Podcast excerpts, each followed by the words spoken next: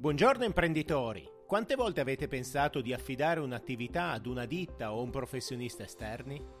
L'outsourcing, come viene definito, vi permette di trasformare costi fissi in costi variabili e di aumentare il margine di contribuzione. Attenzione però alle false partite IVA. Mi sto riferendo a lavoratori inquadrati con partita IVA, ma che di autonomo hanno ben poco.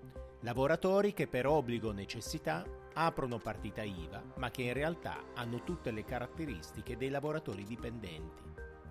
Per esternalizzare un'attività dobbiamo capire quindi quali sono i rischi che corriamo e per poterlo capire dobbiamo conoscere bene cosa si intende per lavoratore dipendente.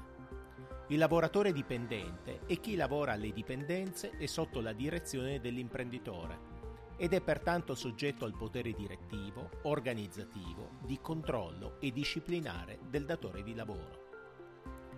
Indizi di lavoro subordinato sono la retribuzione fissa e ripetitiva, dover rispettare un orario di lavoro, la necessità di richiedere i permessi e di giustificare le assenze. La legge stabilisce alcuni indicatori spia che segnalano l'esistenza di lavoro subordinato e lavoro subordinato quando si verificano almeno due di questi tre requisiti. Requisito temporale. La collaborazione dura più di 241 giorni, anche non consecutivi, in due anni. Requisito fatturato. L'80% dei compensi ottenuti dal lavoratore in due esercizi consecutivi derivano dallo stesso committente. Requisito organizzativo.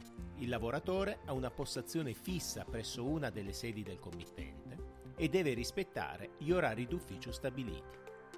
Attenzione! Se si realizzano due di questi tre requisiti, spetta al datore di lavoro dimostrare il contrario.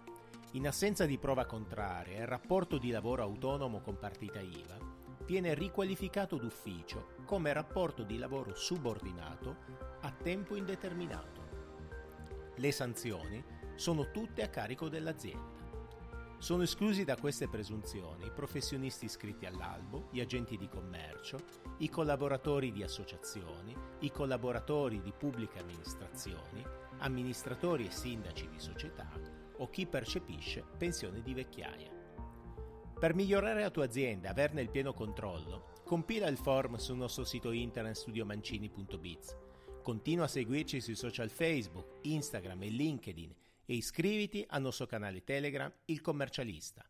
Non perdere i prossimi podcast ogni lunedì mattina. Io sono Marco Mancini, dottore commercialista e business coach professionista.